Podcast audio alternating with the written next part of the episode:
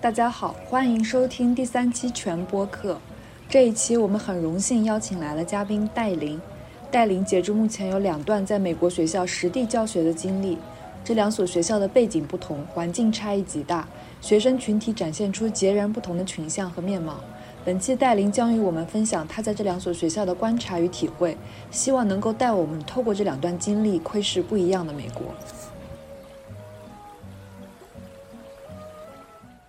大家好，我叫戴琳，然后我目前在科大读研二，然后我现在在一个双专业项目，对，一个专业是 TESOL，就是对外英语，然后另外一个是它名字叫 English Education，但是更像是国内的英语语言文学。嗯，然后我的这个项目呢，整个研二这一年都要去学校实习。我第一个学期在一个叫过渡高中 （Transfer High School） 实习，然后过渡高中指的是专门为新移民学生。适应新的语言环境和社会而量身定做的那种高中，嗯，然后第二个学期是在一个非常中上产学区的初中实习，所以就是这两个学校是非常不一样的，啊，我的这个所见所闻也截然不同。那在这个过程当中，我肯定也思考了很多可能之前被忽略的，然后或者之前没有仔细想过的东西。这次播客的缘起也是我还我在还没有进行第二学期的实习的时候。然后跟两位主播，因为你们俩这个外号我没有太没有太习惯 对，好就跟这两位主播呃聊到了我第一学习的经历，但是后来我我又加上我这第二学习经历之后就更丰富了。嗯，戴琳可以先细致的为我们讲一讲第一个学校是什么样的学校，就当时你在的那个学校，过渡学校。对。像我刚才说的，我在一个过渡高中实习，所以也就是说，我所有的学生都是新移民的学生，而且他们的新移民是很新很新的。嗯，因为这个学校一共分八个英语的等级，就他们他没有就是年级之分，因为所有的人英语水平都不一样，所以只能按照英语水平来分。那我被分配到那个班是第一等级，也就是英语最差的学生。那基本来说，他们就是刚刚来到美国。呃，我那个班的学生没有一个人在我教他们的时候在美国待多过半年，应该都是在半年以内，真的是非常非常新的新移民学生。嗯，所以说哪里的移民呀？拉美的学生最多。我当时是。嗯，最开始其实没有到二十八个学校哦。对，说到这个，这个学校还有一个跟其他学校非常不同的特点是，它是滚动录取的。因为有很多，嗯，尤其是呃委内瑞拉跟哥伦比亚这两个国家的，嗯，我不深入的说他们的国情和一些其他问题了。但是这两个国家的学生会在经常会在学期期中进来，嗯，因为他们这两个国家现在状况确实不太好，然后有很多人都要。离开，呃，所以说我最开始去的时候，班上是十八九个人，然后到最后这二十八个，嗯，然后在这个最后的这二十八个里面，大概会有二十个左右是拉美的，呃，然后四五个是呃非洲的西非，就说法语地区的，然后一个乌克兰的，一个中国小孩，基本上是这样，嗯。之前戴琳给我们稍微讲述了一下这些学生之前的人生经历，然后我印象特别深的是，当时我们在那个马路边边的火锅店里边，然后我被震惊到久久不能言语，就是在那个烟雾缭绕的环境之中，感觉大受震撼。所以想请戴琳稍微再讲一讲，就是复述一下当时给我们讲过的故事。嗯，对我主要就讲这个拉美的学生吧，像我刚才说的，我一共二十八个学生，有二十个是来自拉美国家的，呃。而且他们来的这个路途是最艰辛的，嗯，所以我觉得一言以蔽之，对于这些拉美学生来说，他们可能为了来到美国，会牺牲他们所有的原原先的亲情的支持跟社会关系，啊，我一开始呢，我是会大概了解他们每个人的经历，就是。呃，不不说是每个人经历，我会大概了解这个群体的经历吧，因为我们都有有所耳闻，呃，拉美学生或者拉美的年轻人，他们想从自己的国家来到美国会经历什么，呃，但是呢，我从来没有听他们，比如说在我们上课的时候或者课间，他们不怎么聊起这个话题，呃，所以我没有听他们来讲过。但是到了这个学期的最后一个单元，我会让他们写写自己的故事，而且是用英语来讲自己的故事。基本上这些拉美学生不是二十个吗？会有十多个都嗯讲的是他们如何来美国的故事，所以我觉得对他们来讲，这个故事还是很重要的。虽然说他们不会在一般特别日常的场景下提及它，但是如果当他们被问到，呃，请你给我讲你的故事的时候，他们还是会去讲这些故事。然后，那我下面就用比较简单的语言来复述一下这些故事啊。其实呢，他们原本的语言可能比这更简单。就他就像我说，他们英语水平也不是很好啊。他们写出这些故事都是借助了 Google Translate。嗯嗯，好，那呃，比如说有一个来自危地马拉的学生，他就讲到自己的在一天早上跟。他的爸妈和兄弟姐妹告别，就由于像我说，他英语水平也不太行，他也没有任何铺垫。他的这个故事一开始就是一天早上，我跟爸妈和兄弟姐妹告别，就是非常直入主题，没有一丝铺垫，然后他就告别了。他下面一句就是他随着大巴车上的两百多个人纵穿墨西哥，就真的是用很简单的语言，但是你就想这个大巴车上竟然有两百多个人，然后他大家如果了解到中北美的地理的话。危地马拉在墨西哥南边，所以他们想去美国的话，要整个穿过墨西哥。嗯，然后他下面马上就跳到到美墨边境，对，然后来到美墨边境，他被关了七十二天，他也没说他是怎么知道他被关了七十二天。那这个就我我也不知道了，就他在被关的时候，他在数这个天数嘛，反正他是这么写的。然后直到已经到达美国的亲戚把他救了出来。然后马上就结束，真的，他就是把很长、很很跌宕起伏的故事就压缩几句。他最后一句话是：“我很高兴，因为我之后再也没被关着了。”然后就没了。这是这是第一个故事，就是他每一句话，我觉得背后都是一段很艰辛的经历。从他一天早上跟他的爸妈和兄弟姐妹告别开始，他们是如何告别，他是怀着什么样的心情，他都没写，因为他英语学识也不太好。然后他就很简单的叙述了一下。他来到美国的过程，最让人感触很深的一点是他最后还是一个非常光明的结尾。他说：“我很高兴，因为我之后再也没被关着了。”就，嗯，哎，戴琳，你可以先把这个他的这个作文完整的念一下。OK，，好，那我来念一下，那我就不加任何评论。嗯，一天早上，我告别了。我的爸爸妈妈和兄弟姐妹随着大巴车上的二百多个人纵穿墨西哥，来到美墨边境，被关了七十二天，直到已经到达美国的亲戚把我救了出来。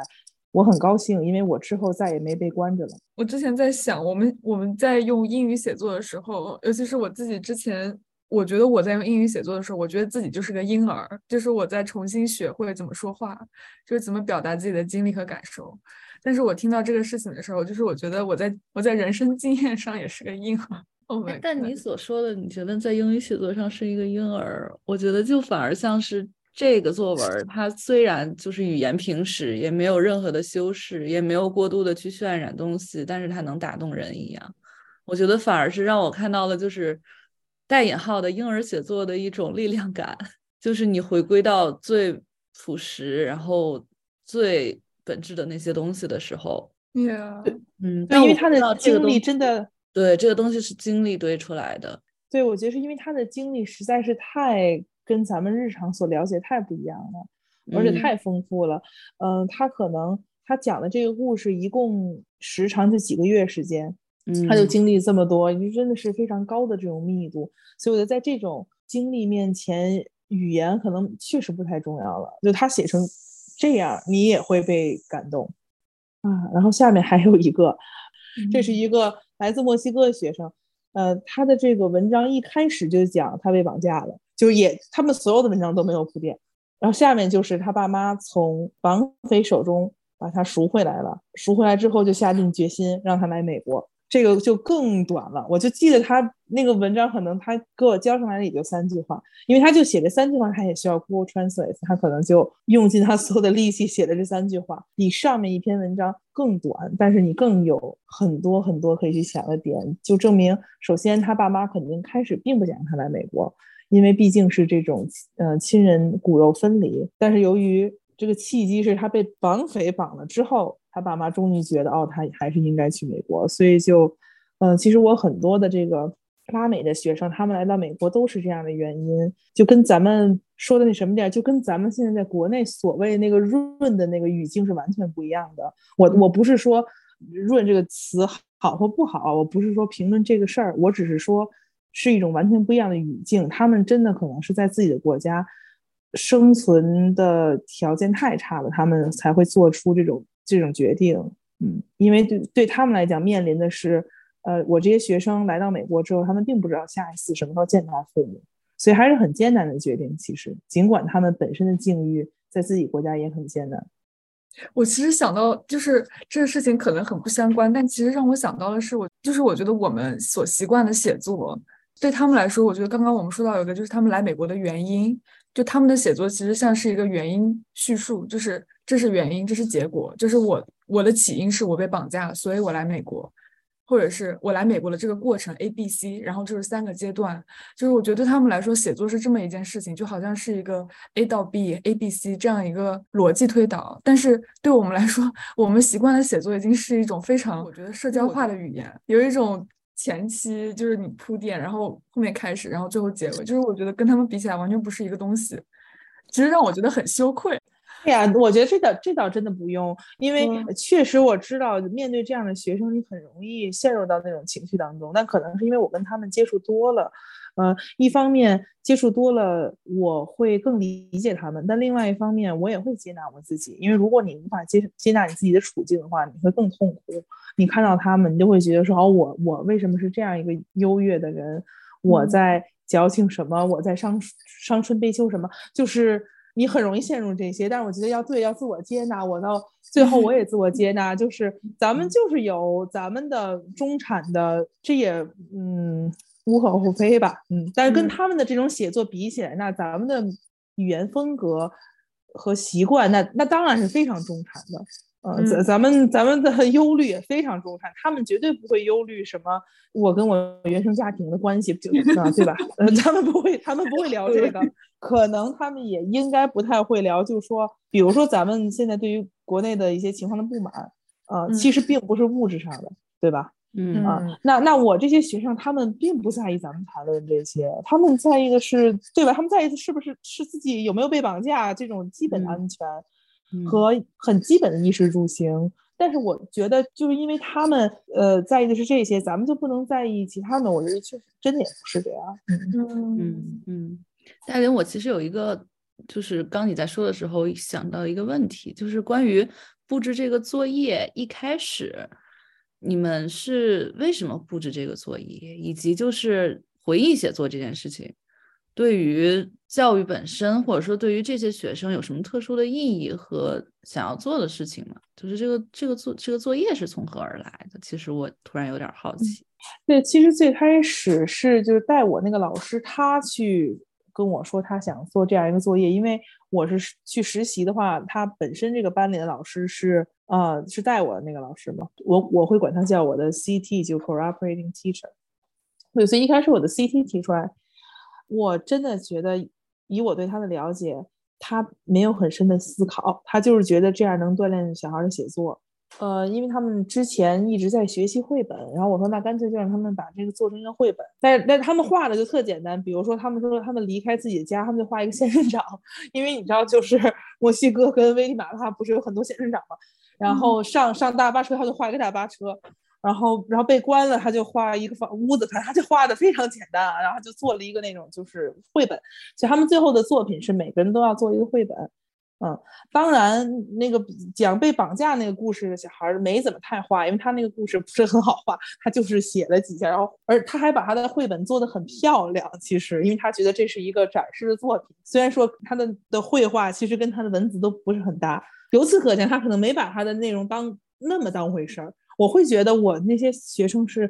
非常钝感的，他们真的讲这故事的时候还嬉皮笑脸在那讲，就不是咱们想的那种，他好像是在诉说。某种痛苦或者某种伤痛一样，并不是这样。呃，然后他们整个过程也是经常在教室里追跑打闹，然后然后画的绘本上画了很多内容，其实跟他们的写的东西也不一定特相关，他们只是想把那个东西画上去而已。对，所以回答你的问题，缘起的话，我是我真的觉得就是我的 CT 想让这些学生锻炼一下他们的英语水平，因为他们从来没拿英语写过东西。然后我 CT 还跟我说说。啊，他们写其他的估计也不太会写，那就让他们写自己的故事吧，他们应该会写。这真的是他的最开始的一个非常初步的想法。然后我说可以绘本，对吧？当然，我们两个都没有想到说他们会写这个故事，因为他们像我说的，不怎么在教室里聊这个。当我们布置这个作业的时候，可能没有想到说他们有那么多人选择的故事都是他们如何来美国。嗯，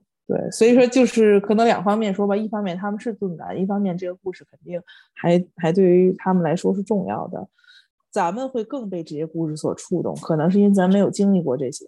我觉得他们经历过这些，他们不是特别被这个故事所触动。就比如说，他们自己写完了以后去看隔壁的人的故事的时候，他们都是非常开心的，或者在那儿嘻嘻哈哈的看。当然，也有一种可能是因为他看完这故事，我觉得就是啊，跟我经历差不多，所以他们就不以为然。啊，但是同同时，我也没有从他们的交流当中感受到。说哦，我我我看到了知音，我们要好好聊聊，也没有很自然的这个对话，好像就是他们写的故事是他们八岁生日怎么过的一样那种感觉，就是互相看一看啊就完了，嗯嗯，啊，说到这个，我发现就是他们就是你如何表达，其实跟他所处的环境还是很有关系的，就那些看起来更满不在乎的学生，确实都是那种独自生活在美国的学生。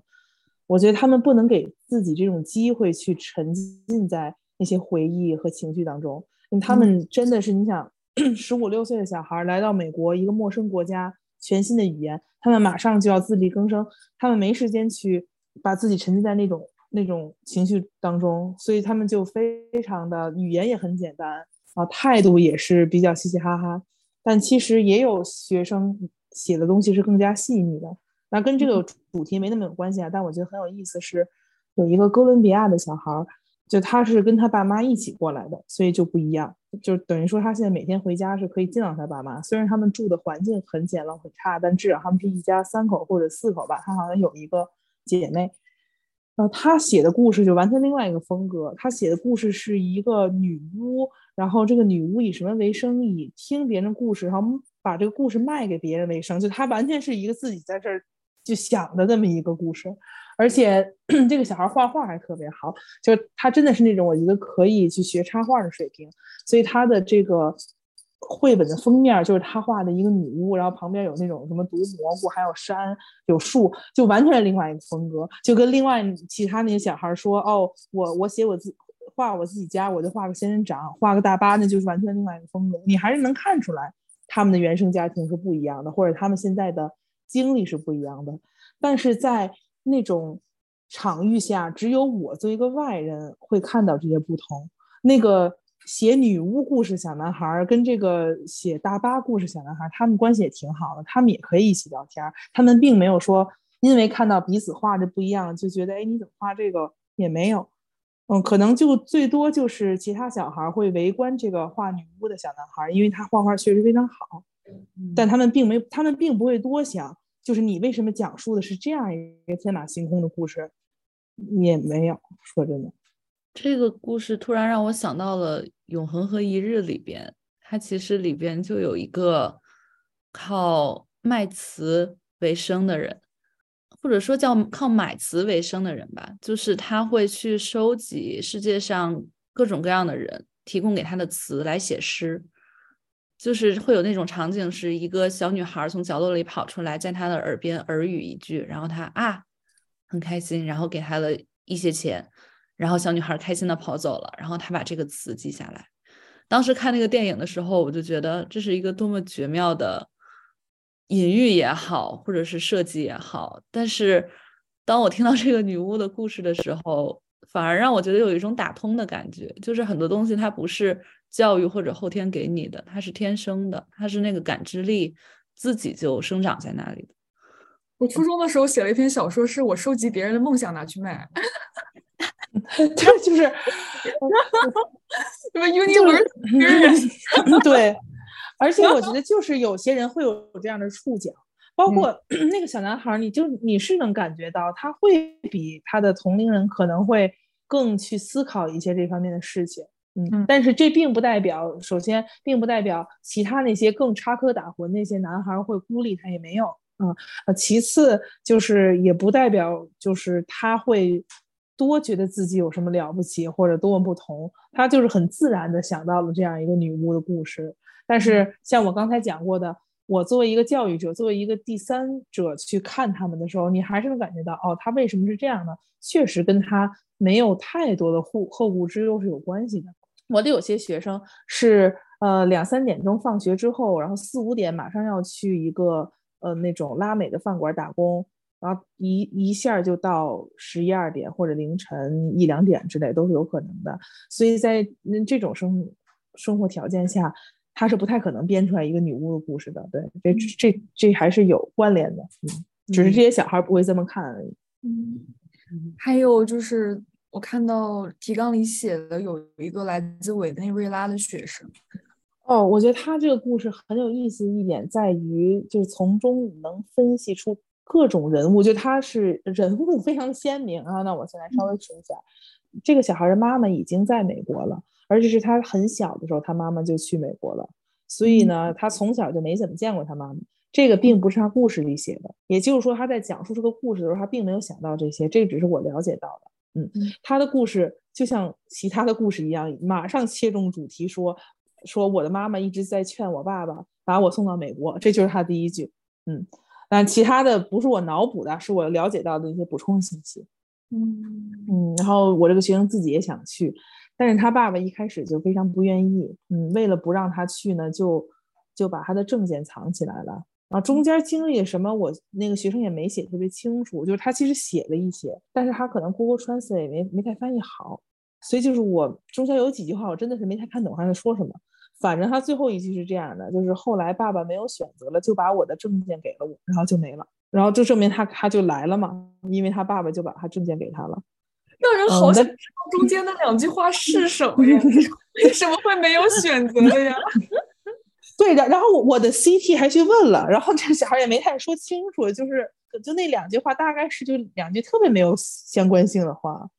就是比如说他爸爸去上班又怎么着，反正是一个没什么太相关的，他也没写太清楚。但反正就是最后他爸爸没有选择了，就把他的证件给他了。但我觉得有一个他这里没有选择是指就是。确实，在委内瑞拉没有什么其他选择，他他确实有这个意思。因为如果大家去了解一下委内瑞拉的话，它可能是现在南美状况最差的国家之一，然后每年都会有特别多人离开那儿。我去拉美国家就其他国家旅游的时候，也能看到特别多委内瑞拉的移民。然后这个故事给我最深的感觉，就是因为离开委内瑞拉，确实意味着他可以跟多年没有见的妈妈团聚。虽然他没有在他的文章里写。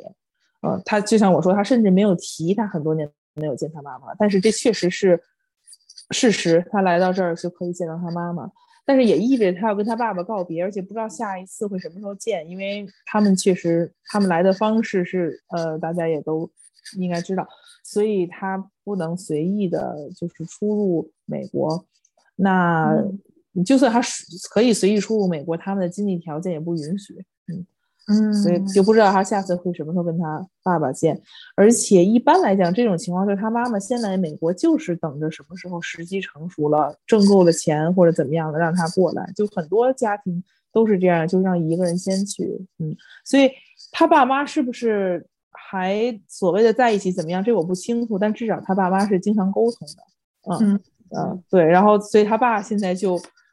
和他的剩下的兄弟姐妹继续留在委内瑞拉，可能会等待之后有什么样的机会再过来。嗯，感觉这里面每一个故事它附加的那个余故事的余音，对，都很沉重。对，是的。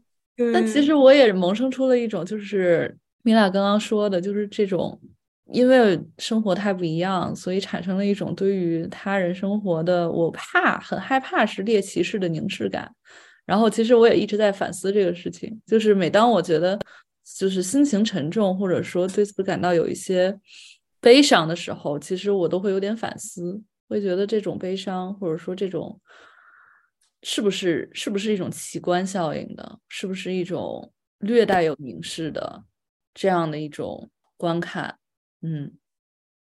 我觉得是这样，就是。嗯，当你特别自然的去对待这些的时候，就没有凝视。我觉得这都是个过程。就我我说的尖锐一点，就是你的这种反思其实也是一种凝视。那如果我来给你讲，我作为一个跟你背景很像的人，我给你讲一个故事，你不会觉得说，哎呀，戴琳给我讲这个故事，我为什么有这样的情绪？我是在凝视他？你一定不会这么想，对吧？你会特别自然的去做反应来跟我沟通，因为你知道咱们俩的背景非常像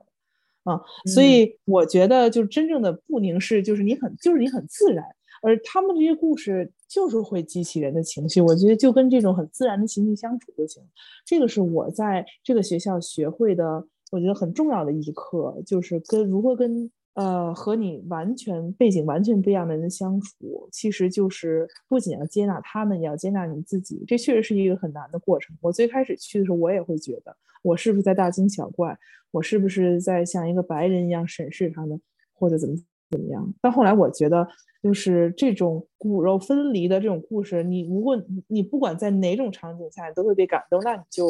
跟这个感动共处就行，所以不用给自己太大压力。嗯，非常有意思。嗯，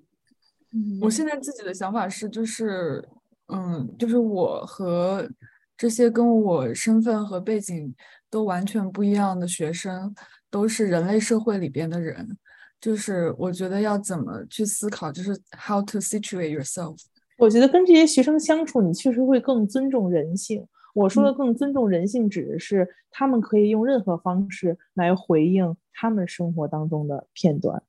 刚才我其实也提到过了，我的这种话语体系啊，咱们仨在这里头，在现在在这儿去讲这些故事。的方式跟他们是非常不一样的，对吧？呃，我最开始其实有的时候不会特别习惯他们那种嬉皮笑脸，因为我会觉得，哦，就是你们经历这些，我倒不是说他们不能嬉皮笑脸，而是他们有点儿就是那种满不在乎啊，甚至有的时候你会觉得他来到美国，好不容易来到美国，他也没有特别说觉得啊，我在美国要怎么怎么生活，他们还是就是比较自由散漫。对，但我认为就尊重人性，就指就是他们就是有他们的方式，他们的表达和他们的讲述。但同时，我也就是尊重我自己的这种表达跟讲述。嗯，如果他们知道我这么讲述他们的故事的话，他们应该也会用同样态度对待我。他们可能会觉得，哦，我没有想过我们的故事会被这样讲，他也不会 judge 我，他也不会觉得怎么样。但同时，他们也也不一定会觉得我这种讲述方式多好。嗯嗯，戴琳刚刚说的。那位委内瑞拉的那个小朋友，他跨越边境之后，你说他其实家里还有其他的小朋友，就是其实我在想，他们在做这种选择让谁去的时候是怎么去做的呢？呃，我刚才讲的所有的故事主人公都是男孩儿，呃，以及我二十八个学生里有二十六个都是男孩儿，而且所有的拉美学生都是男孩儿。当然了，我这个班的情况是比较极端了，但是就算是整个学校的话，男女比例也是特别悬殊的。我的 CT 的。说辞是，他觉得女孩来美国的路途更艰辛。确实有很多女孩可能会在美墨边境被强奸，然后来到美国之后面临的困难也更大。因为就是我们需要知道的是，他们面对的情况是比咱们要艰苦很多的。然后在那种特别艰苦的环境下，性别问题会暴露的更加赤裸。比如说你的体力，对吧？这就是一个很现实的问题。那咱们作为呃，受过教育的中产们，咱们之后的工作可能跟体力没有太大关系，但是他们面临的这个世界是真的可能是拿体力说事儿的，就是你更有体力，你就能找到更好的工作，然后你没有体力，你就会面临被别人欺负，怎么怎么样啊？这个是我的 CT 的说辞，就是女孩面临的困难更多，所以家里一般都会让男孩先过来，但是。我不知道，就是是不是也有一点重男轻女的倾向呢？可能也是有的。就是他们家里头就这么多钱，那给谁，让谁来美国？其实就跟原来农村选谁去上大学一样，也不一定说这个家里头不喜欢那个女孩，或者或者说对她很不好。但当这个钱只能送一个人来的时候，这个事儿就变得很 tricky 了。嗯嗯嗯，因为我觉得这种男女比例，我应该不仅仅是我 CT 说的那样，是说你路上可能会更艰辛，然后大家就都让男孩来，就这是唯一的原因了？嗯，我我不知道啊，但但我觉得可能也不是，就是我觉得这个可能就是这个体系决定了，red 男孩身上投的钱，他的投资回报率更更高，而对于他们来说，没有这种投资的失败可能性，所以我觉得这是一个。非常 institutional 的问题，嗯，对，其实就是在很现实的情况下，人们就会做出这种选择，就是被逼着做这样的选择，有的时候也是。但我觉得你刚刚说的最有让我觉得很有意思的第一点，就是它不是这个路途上的问题本身让他们做了这个选择，而是就是真的是指向未来的，就是十年、几十年的事情让他们做的这个选择。对，肯定不仅是路途上这些。哎呀，说的那什么一点，我觉得他们有些人可能因为，因为他首先啊，他们的生存环境跟咱们特别不一样，就是路途上的这些艰辛，他们也在意，但我觉得这不是他们最在意的，他们最在意的是这个人来到美国之后，他能不能立足，这个还是肯定他们更在意的，因为他们期待的是一个人立足了，要把全家都一点一点的带过来啊，所以这个第一个人最好是有有体力、有能力在这儿。挣一些钱，稳定下来的，嗯，所以我的这些学生，这些看着好像是青少年这些小男孩们，其实他们背后背也背负很多东西，确实。好，就是这个问题，其实还有更多可以被讨论的空间，但是因为我们要讨论的内容实在是太多了，我们 行进到戴琳之前做的一个调查。我的这个调查，就主要的目的就是看他们在新的国家适应的怎么样。然后有两个学生的调查结果很有意思，嗯，说到这个，就本身他们是匿名的，但由于我这些学生他们非常的，首先他们对隐私不是很在意，第二他们特别爱聊天，所以到最后就是谁的结果是什么就都都被我搞清楚了，嗯。然后第一个学生他来自危地马拉，他一个人生活在纽约，然后每天放学后呢会去一家拉美餐厅做大厨，对我画一下重点，他不是帮厨，他真的在炒菜。嗯，然后他是对大厨，而且他他有的时候经常手会有一点点烧伤，可能是因为他老在那儿在那炒吧。嗯，然后他十六岁，然后在这个班里平均分是就一百分满分是八十分，就学习还是不错的。嗯，然后另外一个学生来自中国，嗯，他其实是来自福建，然后他和爸妈一起住在中国城的公寓里头，然后放学后也并不需要打工。然后十六岁，他的这个平均分呢是一百分，也就九十五分。然后我就可以来说一下他们对同样的问题的不同回答。呃，我第一个问题就是你放学后的工作是什么？这个回答就很有意思。危地马拉的学生说在饭馆工作做大厨，然后这个中国的小孩说做作业。所以就是他并没有觉得工作可能是其他的形态，所以他就把它理解为作业了。啊我很清楚他没有误解，是因为我给他那份调查问卷就是中文的，我写的。然后问题就是你放学后的工作是做什么？那就其实就证明，对于这个中国小孩来讲，他下意识的会想到作业，嗯。而对于那个危地马拉小孩来讲，他必须要去当大厨啊，这已经是一个挺大的区别了。然后下面的问题是每周平均工作时长。啊，然后危地马拉的小孩写的是多于三十小时啊，因为我的选项最高就多于三十小时。据我所知，他可能会多于四十小时，因为他每天工作八个小时，然后这五八四十，然后周末还他可能还要再上一天班。嗯，然后中国小孩说十到二十小时啊，其实他只是做作业。然后下面，呃，你如何平衡学业和工作？这就更看出区别了。危地马拉小孩说：“我每天仔细计算时间，所以我能按时到校。”他为什么这么说呢？是因为你看他三点放学，然后从四点就开始在那个饭馆里工作，可能工作到十二点或者一点，然后他回到住处要洗漱，然后睡觉。他真的是要计算时间，而而且他住的离学校也不是很近，就他每天可能睡四五个小时是最多了。嗯，我有很多说到这个，我有很多拉美的学生会在课上睡觉，并不是说因为他们故意的，因为他们真的就睡不够时间，所以他每天就是在计算时间，看他什么时候来学校，什么时候睡觉这样。嗯，然后中国小孩回答，呃，我先做作业，再做其他感兴趣的事儿，这就很不一样了啊，这两个回答，然后最后。一个问题是你在美国面临的挑战是什么？然后这个危地马拉小孩又是跟之前他们的作文是一个风格啊，就是寥寥数语，但让让人回味无穷。他，一每天的生存，二努力工作来付房租。然后中国小孩回答是学习英语，所以还是能感觉到他们的需求不同，所以他们认为的挑战也不一样。就可能这个危地马拉小孩还没有想到，呃，学习英语这回事儿，而是先要把生存搞定。所以只看这一部分的话，你可能会觉得，哦，这个中国小孩一定过得比这个危危地马拉小孩更好，对吧？他有父母的保障，哈，不用去工作，啊，他可以安心学英语怎么样？但是呢，其实事情也没有那么简单。呃，另外一部分的问题是关于融入美国文化的。第一个问题是，你觉得你的文化在美国受到重视吗？然后，危地马拉小孩说受重视，然后中国小孩说可能吧。然后后来在我跟这个中国小孩的更深的探讨当中，因为我们都说中文嘛，呃，他也承认了，其实他想回答的是不受重视，但是由于他觉得就不太好意思，他还是回答的可能吧。所以这个能感觉出来，这个时候这个危地马拉小孩的回应是更积极的。然后下面一个更有意思，你觉得自己融入美国社会的程度如何？然后危地马拉小孩说百分之百，然后中国小孩说中立。其实中国小孩想说非常不适应，但是他还是因为他比较客气，所以他没这么说啊。呃，对，这个时候大家可能就觉得很有意思，就是哎，为什么会有这样的不同和对比呢？然后我就去跟我所有的学生聊天，我就发现，呃，他们把我第二部分这个问题的美国就完全等同于学校，因为对于他们来讲，其实他们的美国就是学校，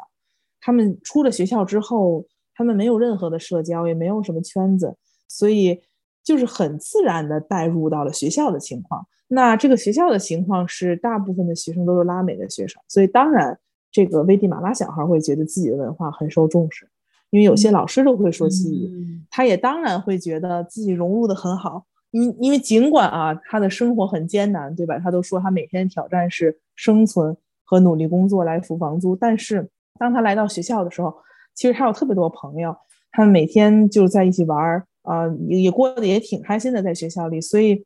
嗯，所以对这这两个小孩来讲，呃，学校由于它整个 demographic 的不同，会给他们特别不一样的体感，所以其实也告诉我们，也不是说你只是物质生活更优越，你就真的能过得更好，也不是。你这样说，这两个小孩谁更开心的话，我反倒觉得可能这个危地马拉小孩更开心，因为至少他来到这个学校，他能看到很多同龄人，他们能一起聊天。而这个中国小孩就是每天都独来独往，而且我觉得他会变得越来越内向。一开始他还会跟我说一些话，后来他也不太爱搭理我了。嗯，他就自己待着。嗯嗯，我想补充问一个问题，因为这个危危地马拉的小孩，他其实下下课之后，他还是有另一个工作的情境，就大家其实还有另一个社交环境，就是去这个拉美餐厅做大厨。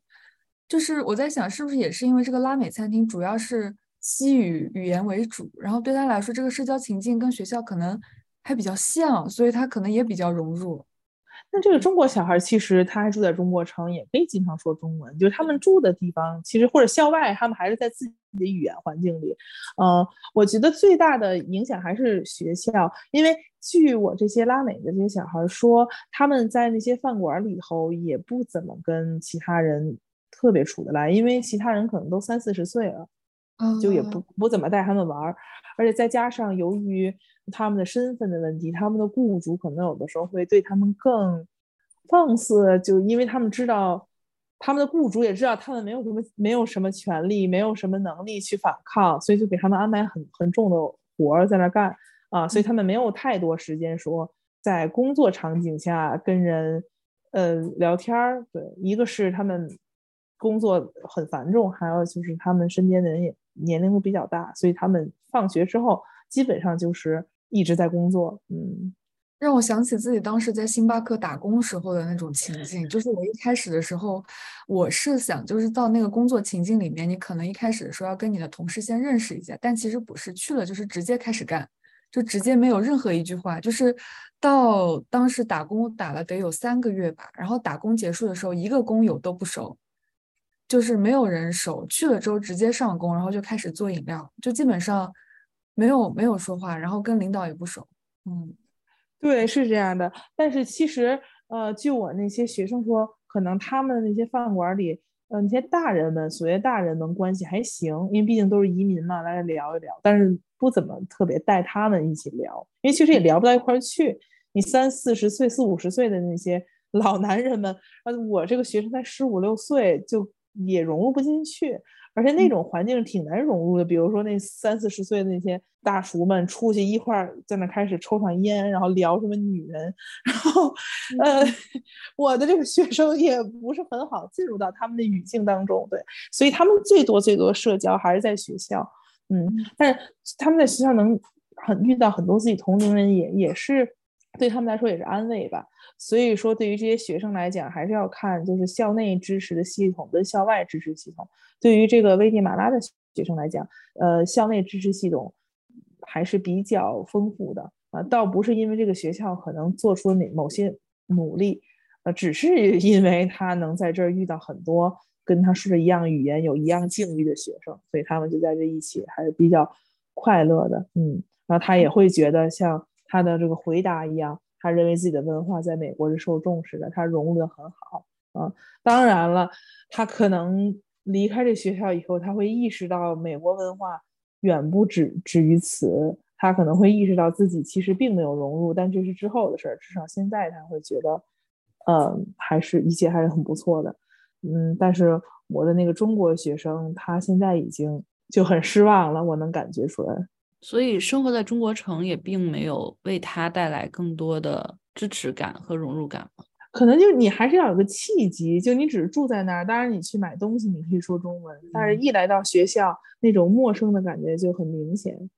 因为所有身边的大部分的小孩在说西语，要不就是来自西非那些学生在说呃法语或者自己国家的。呃，其他的语言，我们整个学校可能也就一两个、两三个中国学生啊，他们还都在不一样的班，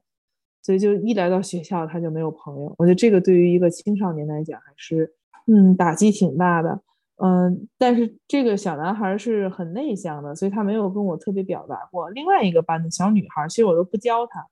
她第一天在。呃，楼道里碰到我就就问我会不会会不会说中文，我说会，他就特别兴奋，特别开心，然后马上他就说说啊，说这个学校都没人说中文，说都是很多说西班牙语的人啊，他们天天在那说，他就开始抱怨这件事了。对，所以就证明其实他们还是在意的。嗯嗯，因为你说那个餐厅里边，然后他们就会有一个大概三四十岁的所谓老男人的这样一个群体嘛，然后对于他们来讲，其实这就是他们生活的主要环境了。主要圈层，其实我在想，这是很多移民也好，或者是就是很多人遇到的一个问题，就是我只是在这个中看到了一个 parallel，就觉得好像那个餐馆是他们的，就是如果对于学生来讲，美国等于学校，那可能对于他们长大的人来说，美国等于餐馆，美国等于中国城，就是对。对，就是唯一的区别是你在知识上和你在认知上已经能意识到这个问题，但是为了去寻找一些心情上和精神上的归属感，和就是你能让自己去正正常的运作、正常的去生活的这样一种方式，你会去把这个地方说啊，那我来把它就当做美国吧，这就是我的美国了。对，而且我说句很。啊，让我都觉得有一些也不叫心痛吧，有些难过的话，就是那个餐馆也是我这个学生未来的美国。我说真的，我不我不认为他们其中的任何一个会去大学，就以他们现在十六岁的这个英语水平，嗯，他们不可能去大学。呃，以及他估计一半多都不会从高中毕业。呃，学校也试图跟他们讲解过，但他们也不是很理解，因为就这边的整个的学校制度跟他们原来接触也不同。所以他们，你想到时候英语也不行，然后没有没有高中毕业证，也没有身份，那他们能去干嘛呢？我觉得肯定还是继续在他们现在打工的饭馆里打工的。唯一的就是他们会比之前多会了一些英语，可能会在一些事情上更方便一点啊。但是我我并不觉得他们能去做什么现在他们做不了的工作啊，他们应该不会，嗯，可能他们的下一代会吧，嗯，但是他们现在应该大部分的人就是。呃，在餐馆儿啊做服务业，嗯，这些到时候他们的美国就是那个美国。但是，呃，对于他们来讲，他们就会遇到更多同龄人，随着他们长大，然后他们可能也成为就是在后厨，然后干累了，然后出来抽烟的其中一个。然后，然后美，然后美国就变成那样。那这个对于他们来讲，可能也是一个很自然的过程。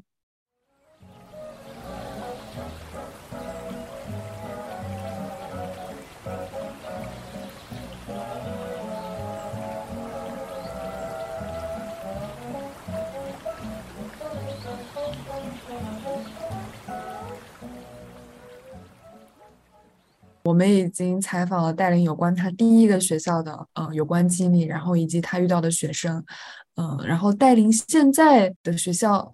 我感觉就是太太不一样了，我都有点想不好这语言要怎么表达。要不戴琳自己来说？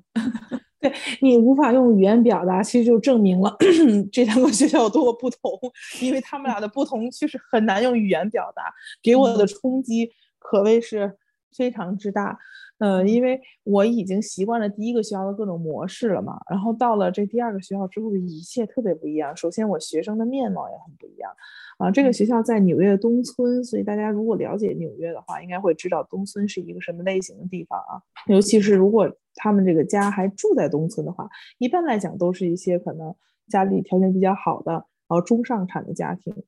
这个学期我的学生都是来自这样的家庭，我可以随便说几个我这些学生的家庭背景，你们就能 感受到这种天差地别。就有一个学生，他的爷爷是一个研究 AI 的教授，你看，就是这个这个世界这个变化快。我咱们刚才在这说，呃，对吧？说我们刚才说那些东西的时候，然后忽然现在冒出来了一个人的爷爷是一个研究 AI 的教授，有一个小孩的妈妈在 US News 工作。呃，反正就都是这种类型的，你知道吗？啊，还有什么？他的爸爸是纽约教育局的一个官员，反正就都是这这种这种类型，就是啊，标准中上产，就是从雪国列车的后面一节，然后就从最后边一节，然后直接就窜到第一节，就是 对，就在我的实习生活当中发生了，所以我就有受到很大的冲击。我刚来这个学校的时候，我也可能也犯了一个错误，我会认为这个学校。呃，这个这些学生们的生活都啊很美好吧啊，但其实也不然，这个可以在后半段来说。现在先来说一下，就是在阶级很同质化的地方，学生表现出的样态吧。嗯，就比如说我们有一次啊，说到这个活动，我觉得也能体现出这个阶级。这个活动是学生要去一个真正的法庭去进行一个模拟法庭的活动，你看看这个活动就很 privilege。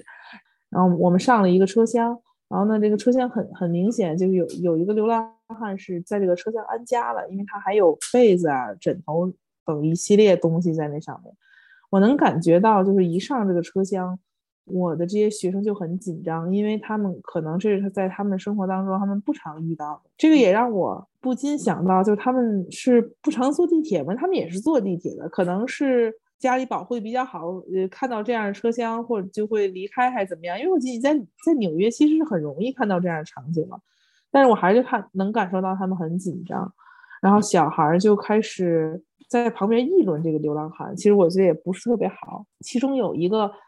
对，首先这个流浪汉是黑人啊，然后有另外一个就是也是黑人的小孩，但是他们家里条件肯定是完全不一样嘛，在跟他的。呃，一个中国朋友和一个拉丁裔的小男孩，他们是三个小男孩，都比较幼稚那种，然后就在这议论，而且是非常激动的，比较咋呼的在那议论。然后我当时的一个考虑也是考考虑到安全，就我觉得他们不应该这么去议论这个流浪汉，因为万一激怒流流浪汉怎么样，对吧？尤其我会觉得，呃，如果一个黑人小孩当着另外一个黑人流浪汉这么去议论的话，那会不会让这个流浪汉更生气？我也是因为他们安全考虑，但是我也不好把整个的这一条我我自己想的这条逻辑就跟他们说，但我只是就跟他们说要安静一些，然后他们还是不安静，然后我说我就让他们试图的就是 mind your own business，然后非常有趣的一幕就出现了，就在我说完 mind your own business 之后，然后那个黑人小孩非常惊恐的瞪大的眼睛的跟我说 I can't，就是他不能。Mind his own business，就他实在是做不到，然后他就继续跟他的伙伴们在这儿议论。另外也有几个小孩从原先的座位，可以用抱头鼠窜来说，从一个座位窜到了离。流浪汉更远的座位，所以就是能感受到我的学生都是这种风格的，但是也不代表说所有人都是这样的啊。也有两个嗯黑人的女孩，我我觉得他们当时可能心里会觉得，他们并不希望自己的同胞会被这样对待，或者他们可能没想到这一层，他们就是觉得嗯大家不用看到一个流浪汉这么大惊小怪。啊，所以就是有一个黑人女孩先坐到离流浪汉比较近的一个位置上，然后她那个朋友过了半分钟大概，然后也走过去跟她坐到一起。然后这两个小孩一般来讲其实是非常非常爱聊天的，就话很多的那种。但是在那一刻，他俩是一直没有说话，以及他们坐在那个流浪汉旁边的时候，他们也都没有说话。啊，呃，我能感觉到就是他们走到。流浪汉旁边这个位置的时候，所有的其他的小孩都变得更安静了。嗯嗯呃，那你说这一幕，这其他那些小孩就会引发他们多深的反思吗？也不一定。但是我，但是他们肯定是在脑中去想这个事儿的，就你能明显感觉出来。所有的小孩都更面部表情也更严肃了，然后之前那个 I can't 那个小男孩也没有那么咋呼了。然后下来之后呢，大家又像没事人一样又回归到之前谈话了，也并没有人说啊，我们再聊一聊这件事儿，因为他毕竟是七年级嘛，他们不太可能说像咱们一样经常凑在一起反思，他们并没有。嗯，但是我会觉得。很打动我的一点是，首先这两个黑人小女孩她们这么做了，因为她们在课堂当中其实不是那种学习特别积极的，但她们也学习也不差啊。就是我在课堂当中看不到她们这种闪光的这一面，但是在这种更真实的学习场景下，我确实能看到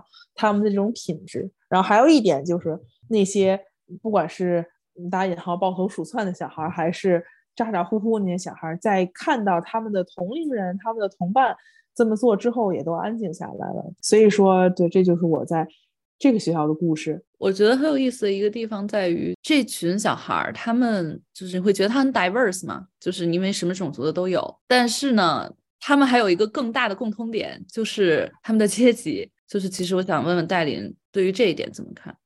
嗯，我对于这点确实一直有我的想法，但这个，嗯，我这么说完了，肯定有人会不同意我。我会觉得，在很多时候，阶级更能决定一个人的精神面貌和和他的处境。就至少从我这个学校来讲，呃，对他们看起来是很多元。我的班上就有拉丁裔、黑人小孩，然后亚洲小孩，呃，白人小孩，各种各样的小孩，啊，然后然后他们也都。大家也没有说按照种族划分谁跟谁是朋友，大家都在一起玩，也都很好。但是他们的这种在一起相谈甚欢、其乐融融的场面，是因为他们多有嗯包容的意识吗？我觉得并不是，是因为由于他们的阶级相同，所以他们忧虑的事情、他们喜欢的事情是非常像的。所以在这一点上，这个环境是同质化的，并不是如所见的那么多元。到这儿了，我就能听懂他们聊啥了，对吧？上个学校我还经常听说，然后我有的会听到他们的聊天儿，就是聊一些美国青少年那些话题，那并没有因为。这个哪些小孩是什么种族的，他就会聊一些不同的话题，还会关切一些不同的议题。他们凑在一起，你还是什么聊一聊其他年纪的八卦吧，要不聊聊明星啊，反正就是那些话题吧。这就让我想到之前我也跟你们俩说过嘛，就是有一个呃在公益组织的人接受采访，就别人就问他说啊，在一个如此多元的环境下工作是什么体会？然后他就跟那个人说。呃，我的工作环境只是看起来很多元，大家不同的种族，来自不一样的国家，但是就实则是非常同质化的，因为大家来自一样的阶级。嗯，因为一般来讲，咱们想你在公益组织一直工作的，呃，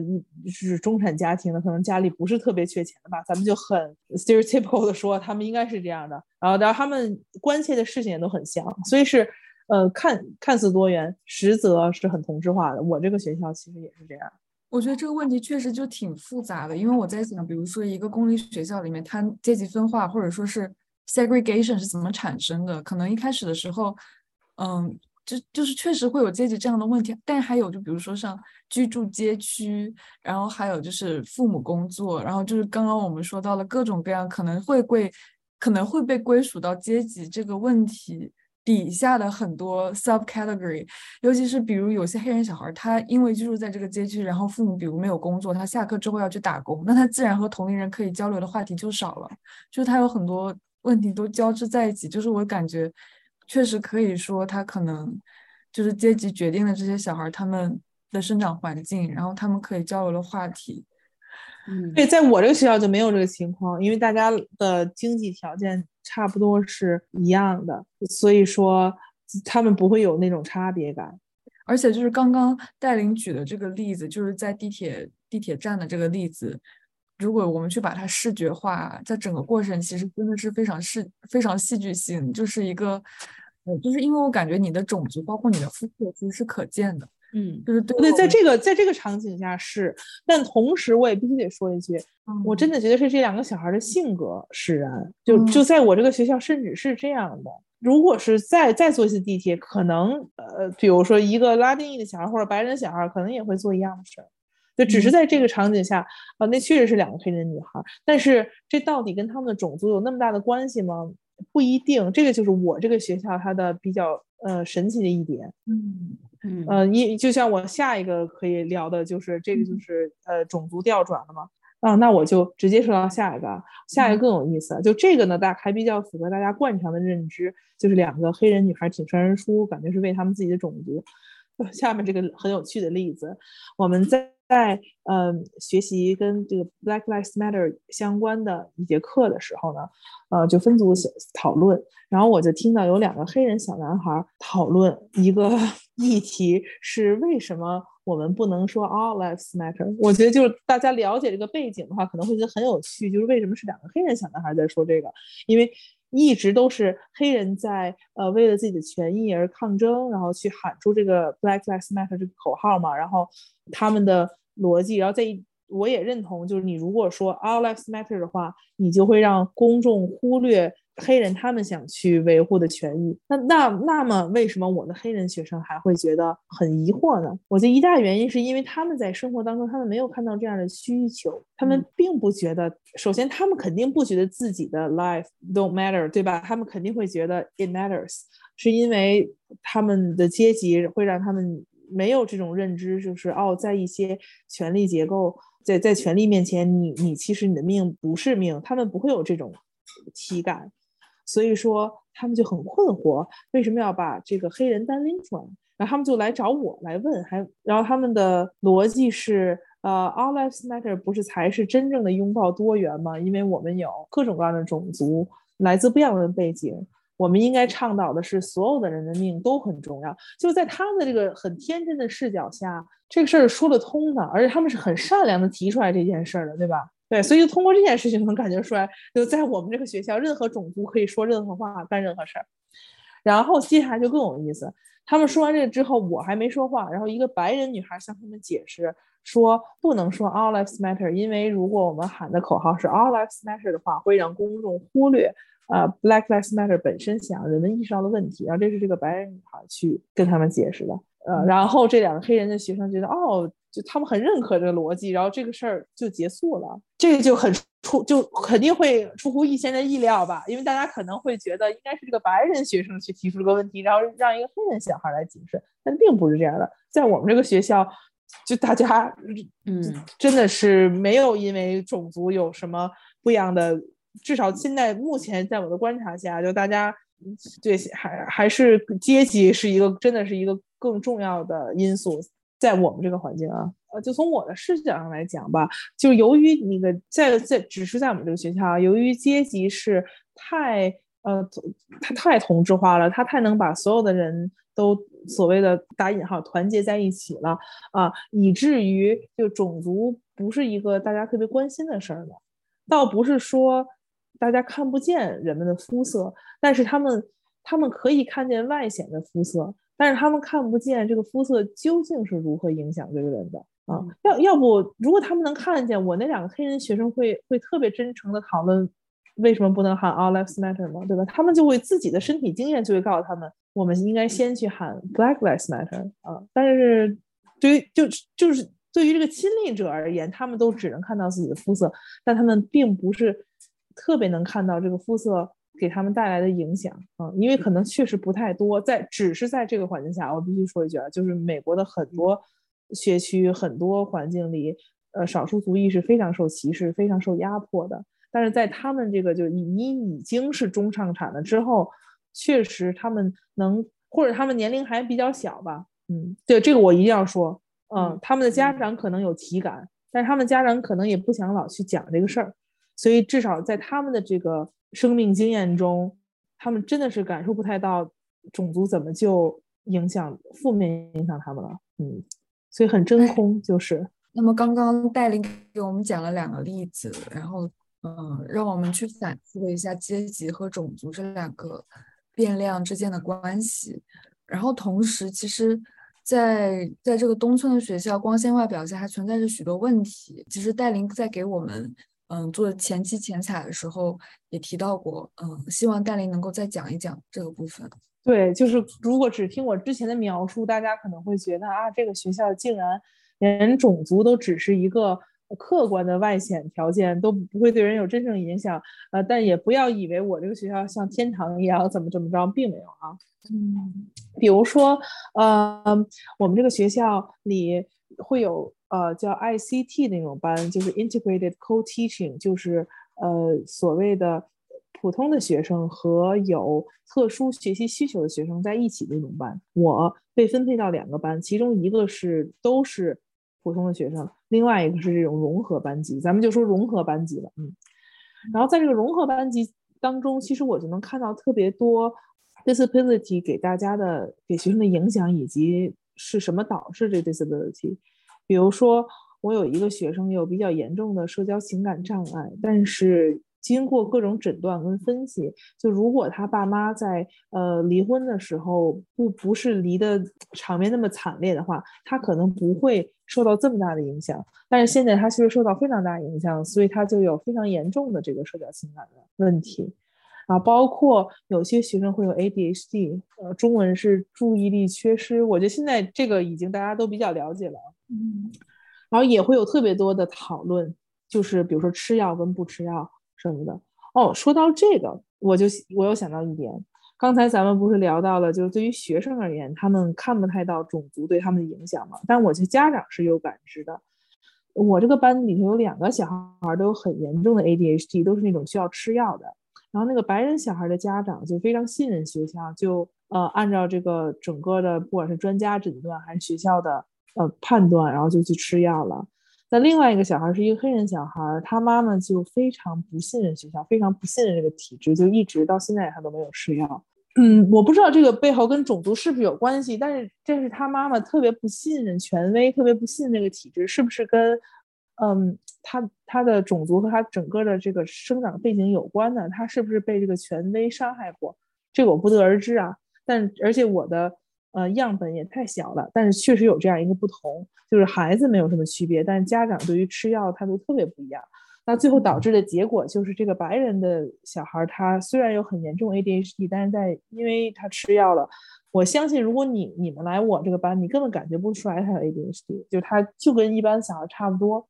但是那个黑人的那个黑人小孩。当然，他就 ADHD 也不是说他他智力跟正常人都一样，然后也很聪明，然后这都没问题。就你可能会觉得他是一个非常闹的小孩，就他会闹得很很明显啊，然后他永远都集中不了精力，他永远在影响别人啊。对，所以呃，就是因为他他不吃药，然后他也学学校的干预对他来讲其实也是比较有限的。嗯，这就是还是能看到。家长那一辈可能会有一些种族上能体现出不同，但我这个样本我再强调一下，很小。嗯，是不是黑人家长都更倾向于不信任学校呢？也我也也不一定啊。但至少我看到的是是这样的。对，所以有很多很多这样的问题，就同样的阶级，但是小孩还会因为家长做出不一样的选择，面临的不同的情境。所以，比如说，对于这个黑人的 ADHD 的小孩来讲，他虽然在这个学校体会不到说他因为是黑人怎么样，但他一定能体会到，他因为有很严重的 ADHD，他会受到这些老师对他态度还很好，但是多多少少会，你想他一直在影响别人，他的他的学习体验肯定是不一样的吧？然后有些老师怎么着也会就也会经常批评他吧？就是这个就体验还是很不同的，嗯。因为上回上回咱们在做前财的时候，然后戴琳分享了一个就是父母与老师之间的互动，让我觉得非常有意思。因为嗯，其实，在前一个学校是这样的互动是缺失的嘛，就是因为父母完全没有对没有办法参与到这个过程中。但其实我觉得，即即使在这个学校里，父母与教父母与老师的互动可能也并不是那么的大众愉，嗯，对，也不是那么愉快，对。呃，首先在美国的话，这种融合的班是很多的。我先说一下，嗯，对，这个这个让我不禁想到，就国内这些需要在融合班里接受教学、接受教育的有些有特殊需求的小孩都去哪儿了？这也是嗯，非常值得让人思考。但是这是另外一个话题了。那我就说回来，在我们这个学校的环境里，呃，家长确实对于孩子都非常上心，就很多家长就都有老师的手机号，这个是不是让大家想到了微信群什么什么的？所以美国也会搞这套啊。就我之前说到那个有嗯社交情感障碍那个小孩，他的家长每个月都会至少来教室视察一次啊，嗯，然后你就能感觉出来，他来的时候就是有点就是真的是视察我们工作的，看看我们有没有把他儿子教育好，嗯，然后呢，在这个 IEP 就是 Individualized Education Plan，中文应该是嗯个性化教育计划的这个会上，这个家长就爆发了，当时我。只是旁听这个会啊，然后这是一个最新的事儿，我上次还没有跟你讲到，他就开始指责这个学校做的不够好，嗯，就他就开始骂老师这些老师，虽然没有用脏话，但是很难听，就说这些老师把他孩子毁了，基本上他想表达的是这个意思，嗯，然后后来我发现啊，就究其根本，其实原因在于他虽然对他子女的教育很上心，但是他不愿意承认他的孩子是受到了家庭影响。就尽管很多人都这么跟他说，他就不想承认，所以他想表达的一个观点就是：是你们没把我孩子教好，是你们学校的问题。然后他就开始咆哮，开始说这个学校不行，怎么样的？啊，这样的家长其实不少见的。这是一个家长，另外也有其他的家长，就是跟学校说说你我孩子之所以没有我想象的进步，哦，对，这个就是那个不吃药那个家长，这个孩子不是不吃药吗？然后他确实就是进步的比较慢，然后他他开始跟学校说说啊，我孩子没问题，是你们没教好啊，我要呃离开这个学校，我要让纽约教育局给我一部一一份钱，然后我拿着这个钱送我孩子去私立学校，这是他的说辞啊。但是我我估计这个事儿成不了，因为他拒绝吃药嘛，这个就没有什么理由了。嗯，但是就就像我说的，家长们很难承认自己孩子可能是有一些问题的。而且这种问题其实是可以解决的，而换句话说，如果家长很坦然的承认，可能这个问题更好解决。所以经常在这个解决问题的道路上，家长就是最大的绊脚石，因为他们不愿意承认，不愿意承认，他们就很慌张闪躲啊。我觉得是慌不择路，然后就会选择一些其他的方式，比如说在这个我们这个会上向老师骂这些老师，要不就是他会觉得。教育局真能给他一一份钱，就对我觉得这对这些这对孩子其实是非常负面的影响。这件事让我觉得好像会非常的超越国界，就是这个问题。因为我觉得，对，我们应该在国内的报道上听到很多，就类似家长大闹学校，然后其实是不愿意反思自己的问题，然后把自己就是家庭教育的缺失归到学校头上，就是感觉这件事情好像问题已经超越了国界。但是我在想。叫一个家长的时候，把它分类到家长名下的时候，家长他本身也是人类，然后家长他过去就是家长也是从人成长成为家长，然后他们作为人类，他们如果就不反思，就哪怕我们现在，我们现在作为还没有结婚、还没有步、还没有步入婚姻的人，我们自己做了家长，我们长我们长成家长之后，我们其实如果缺乏这种自我反省的能力，如果缺乏正视错误的能力，我觉得其实也很容易变成这样。就是好像人是人是慢慢的走入到这个 category 里边去的，而不是说这个 category 的人就应该是这个样子。嗯，对，我觉得有的我也能理解，就承认自己的孩子可能在一些方面打引号的有问题，嗯，是很很困难的一件事儿。嗯啊，对，这确实是超越国界的，这就是人性。我我真的我的不管是在哪个学校的实习，都会让我瞥见一些人性啊。这就是他们的一种自我防御机制。嗯，他们觉得印象非常深的是，上次也是我们前台的时候聊到的那个，也是一个跨越国境，让所有东亚家长非常有共鸣的这样一位家长，就是通过贬低自己来获得老师的安慰也好，或者是获得某种关于自自我位置的舒适感也好的这样一种行为。戴琳可以再讲讲这个故事吗？这个家长就跟跟那个在那会上骂人的家长 是一个人，因为像我说的，呃，之前不是有一个家长每个月都要来视察一次我们的工作吗？嗯，就是就是那个家长，然后他在视察的时候，他就开始贬低他的孩子，就当着他的孩子贬低他，啊，所以就是他确实做的不太好，我不得不说一下，说一句啊，他就直接说什么他的孩子让他感到丢脸，什么类似说这种话，完了以后还说什么他的呃孩子给这个班里带来个大麻烦，呃，希望他没有给这个班，就他来视察我们工作没有带来麻烦，反正他就经常会说些这种话，让人不知道如何是好。所以确实，老师对他态度都是那种很客气，但是并不会真的安那样安慰他，因为他老是阴阳怪气儿这么说话，啊，所以他可能也有点不满吧，就觉得这学校的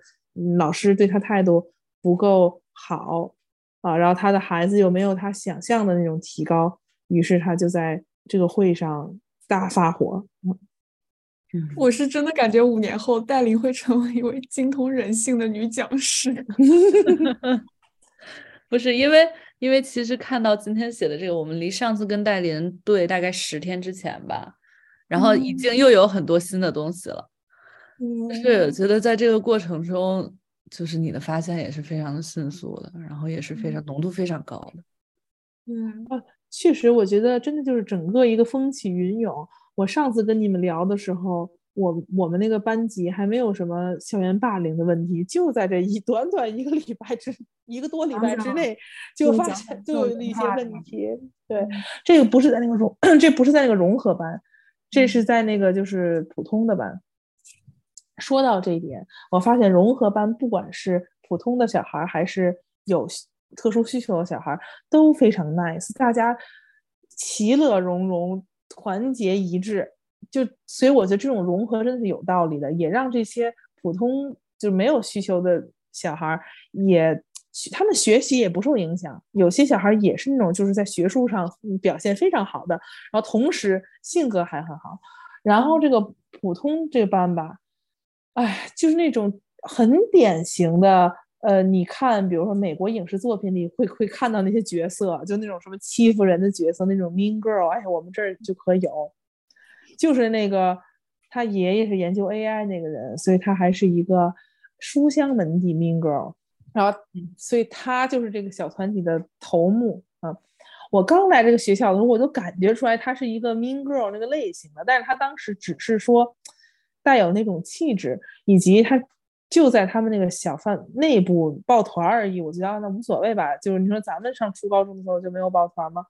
但是后来就越来越有问题了，就他们开始用一种不太明显的方式排挤一个女孩。我觉得这个说真的也是这种中上产、中上产家庭出来的孩子的虚伪，因为因为咱们也是这个出来的啊。我就这么说了，就是他不会说啊，我打你一顿，那没没有这些，他是用一种特别微妙的方式来告诉你，哦，我们在排挤你，嗯，而且他会把这件事情做的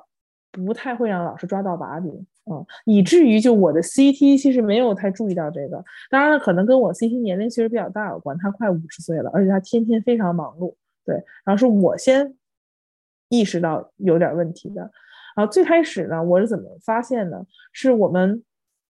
我们在上课的时候，就学生是本身是在课桌上是有自己的位置的，但由于这个学校的教室非常大啊，对，again 又体现出来这个不同学校不同的呃。资源，这个教室非常大，所以他在这这个呃大屏幕前面有一个像一个那种，就我们称之为 meeting area，就小孩是坐在那儿，他并不是他们的桌子，所以他们有一个自己的座位，同时他们还有一个 meeting area 的座位啊。然后在我们上课的时候，在这个 meeting area，我就发现就是被排挤这个小孩的左邻右舍都不搭理他，就比如说我们要让嗯他们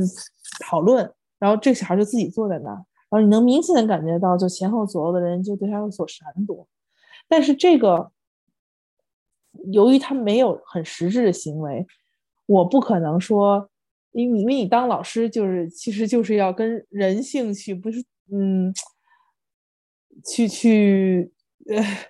怎么说呢？要要跟各种各样的人打交道吧，你就是要对你要参透人性，所以如果你这时候在课堂上说啊，大家。你为什么不跟那谁说说话？你一定会让这个情况变得更差，所以你一定不能这样。对，所以后来呢，我解决的方式就干脆就给他们分配好了，每个人都有一个 partner，就你就跟你的 partner 说话，不要去跟其他的别人说话啊。然后我就能明显感觉出来，被排挤这个女孩，嗯，她的 partner 就也不太搭理她，然后有的时候我就会多关注一下，让他们多说说话什么的。这个是上个礼拜发生的事儿，我我以为就是这止止于此就完了，但并没有。后来我们在另外一个活动上，那具体教学内容就不说了，反正就是他们需要在一张很大的纸上写一些自己的感想，然后呢去传这个纸，等于说你这个小组写完传到下一组，然后你要给前一个组去留 comment 然后就这个 Mean Girl 头目啊，我就发现他可能在他的五个 comment 里头有三个。都是 target，就就在针对这个被排挤女孩，他就在那说啊，他不同意这个女孩说的内容，但是他很聪明一点在于，他说的还挺有道理的，就是他他说他 disagree，并不是说哦 I disagree 就完事儿了，他还给出了他不认同的理由，还还长篇大论说一套，而且那一套还是有逻辑、有理有据的，对，又显示出来，对吧？这个啊书香门第的这个 mean girl 就更让人。厌烦，就他用一种非常非常让你还抓不着把柄的、很狡猾的方式在这针对别人。然后当时我看了以后，我就觉得你也没法说啥，你能跟他说，因为我们也说了，你可以去同意别人或者不同意别人，我们大家都是在一个很友好的环境下去交流的。但是我当时就留意这个事儿了，嗯，在之前很多呃人都不爱跟被排挤小女孩说话之后，又留意到就是哦，大家都。就至少这个 Mean Girl 在，嗯，有点针对他。然后后来这个事情在课上，其实在一就有点爆发了。是为什么呢？是因为我的 CT 没在。然后这些小孩非常精明，他们知道我是一个实习老师，他们也知道我这个学期完了我就走了，所以他们深知他们在我课上的表现并不是那么重要。而确实也如此，对吧？就我我本身就不是这个学校的员工，然后他们在我的课上呢。表现的更明显，在排挤女孩，就是我在给他们放一个视频的时候，呃，以这个 Girl 为首的，就在有点就故意在那个被排挤女孩耳边说一些话，然后要不就是假装这个腿在动，但其实都踢到那个女孩，就是很很明显。然后所以后来这个被排挤女孩就很不开心，就起身就坐到另外一个位子上，然后就这个小团体的人忽然一下就特别激动，就。跟我说说，哎，他为什么可以从他的 assign seats 上换走呢？我们不是应该都坐在自己被分配的座位上吗？他可以这样做吗？就直接开始这么着问我，而然后然后就说到啊，这个说到人性，就是在这个地铁上表现很勇敢的两个小女孩，你看，你以为她是他们俩品德多高尚吗？他俩在那一刻表现品德很高尚，但在这一刻，他俩说的最起劲，在那说，那他能坐在那儿吗？然后完了以后，这个被针对的小孩正好还坐到了其中一个那个黑人小女孩的座位上，然后他就问我说：“哎，他坐在我的位子上了，我没有让他坐到我位子上，他为什么坐我位子上？”就他们一下就开始在这说这些啊，对，所以就人性很复杂啊，他可以在地铁上表现很英勇，但他也可以在他的教室里头去欺负别人，反正就他们开始说这个。然后在这在这种时候，我。不得不让这个被排挤的女孩回到她的位子上，因为如果我同意她坐在那儿的话，下一步一定是这些小孩就说：“哦，那我我也换座位。”就因为她都可以不用坐了，那我也换座位，那这个这个班就整个就乱了。本身我就是个实习老师，他们就知道我要走了，那他们干脆就那就直接闹起来呗。那每人都说换，都都都换走，所以我就还是让这个被排挤的女孩回到她的座位上。然后我就跟他说：“我说 OK，我说他现在回来了，我说你们现在也安静，我说咱们就把这个视频看完，然后反正他们就稍微老实一点了，也没多好吧。但这个事儿确实不能这么结束，因为这个被排挤女孩就太委屈了，对吧？然后他还被我给弄回来了。然后就下课了以后，我就跟他说：我说我说你得理解我，我我在那一刻，我我说我必须让你回来，我我因为我如果我不让你回来的话，他们就会闹起来。我说但是呢，我也跟他说，我说我很理解你，确实他们。”就很烦人，嗯，然后但是哎，这个被被欺负的女孩真的非常可爱。然后她还说什么哦，I understand。然后我就觉得，哎呀，这个世界世界是多么的不公平，为什么让这样一个脾气如此之好的小女孩受到这样的对待？然后我又问她，我就说，我说你对于现在的这个座位的安排。感觉怎么样啊？但他真的是非常 nice 那种小孩儿，就他都不好意思说他不高兴，但他满脸写的就是他不高兴，就你能很明显感觉出来他不开心。然后他就说还行，哎，但是他的语气就透露出来他他不好。呃我就换了一个方式问，我就说哦，如果就把你换到就跟他，他有一个最好的朋友，也是一个有点被排挤但没他被排挤那么严重的女孩，我说如果把他把你换到跟他一块做，你会觉得更好吗？然后你就能感觉出来他的这个面部表情一下都变了，然后就说啊非常好，就是你还是能感觉说他就是不开心，对，啊，反正这就是最新情况啊，嗯嗯，呃我我们。这个学校发生的一些事情，嗯，就你能感觉出来，这些学生是很有计谋的。他们不是说傻不拉几的在这排挤人，他们还是要利用规则。不管是这个我们课堂的规则，说你可以去不同意别人说的东西，然后就开始使劲的不同意一个人，或者说你不能从你分配的那个座位离开，然后他们也开始利用这个规则，然后还来问我什么啊？他可以这样做吗？嗯，利用 被针对的起因。是什么呢？有这个起因吗？还是就是有一天他突然就开始被针对了？这个这个被针对的小女孩一直在这个班里头，我能感觉出她没什么朋友，她就那一个朋友啊，就是另外一个有点被针对的。然后他们俩有什么共同特点呢？就是我觉得他们都是那种非常内向，然后学习特别认真那种，就是在就是在那种美国的流行文化里不受待见的小孩。我觉得美国流行文化当中。反制还是还是很严重。虽然大家现在在聊这些事儿，虽然咱们在高校当中体会的不深，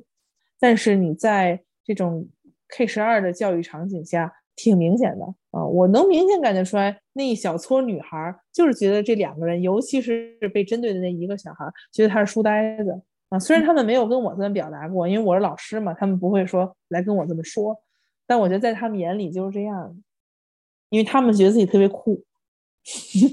嗯，挺典型的，就很美国，我感觉。嗯嗯，对，而且他们确实挺酷的，在这个初中的环境下，因为你看啊，那两个女孩，对，虽然他们在地铁里表现很好，但在课堂里表现并不好。他们俩什么校队主力是打篮球，就就这都是他们都是这种类型的。然后另外那个就他们那个头目 Mean Girl。他也是校队的，就他还是，而且他学习还很好，因为他爷爷不是什么 AI 教授嘛，所以就是他家里很有文化，他学习很好，就属于那种 GPA 就四点零，然后还也是打篮球，就呃整个一个呃德智体美劳全面发展的感觉。这是这三个人啊，然后还有另外几个小女孩吧，然后都有一些自己的特长，或者说要不就是挺社会的，觉得哦。上中产的家庭小孩认为那种社会啊，也不是什么真正社会。对，反正就就反正他们，反正他们觉得他们自己特别有范儿，就觉得自己特别酷，然后觉得自己打扮的也也也比较成熟，虽然也没成熟到哪儿去，但反正相比起来，另外那两个被针对的女孩，尤其是那个最被针对的女孩，就在他们眼里显得像一个书呆子。这真的告诉我们，电视剧是真的。哦，我你哎，你知道那个 Mean Girl 头目的头发颜色是什么？是金金色的。My God！电视剧竟然是真的，太可怕了！真的，我还要重申，我们这是一个反 stereotype 播客。太可怕了！太可怕了！但我怎么说呢？反正有有些 stereotype 其实有迹可循吧。就这个 Mean Girl，她长得就很像那个电视剧里面。那种 mean girl 的长相，就她真的长得就是那种感觉的。当然，我们不应该呃倡导这些啊，但我只是说，在我这儿呃这么碰碰巧了，真的是这样。嗯，但是你现在你看，你发现没？就是在我们这个学校里头，就是小团体也是非常 diverse 的，就是就是他们这个小团体是由这个呃 mean girl 啊组成，mean girl 是一个这个头目，然后另外两个那个在篮球校队的黑人小女孩。还有一个，还有另外两个拉丁裔的，所以他们是就是一共几个人？五个人，包括了白人、黑人跟拉丁裔。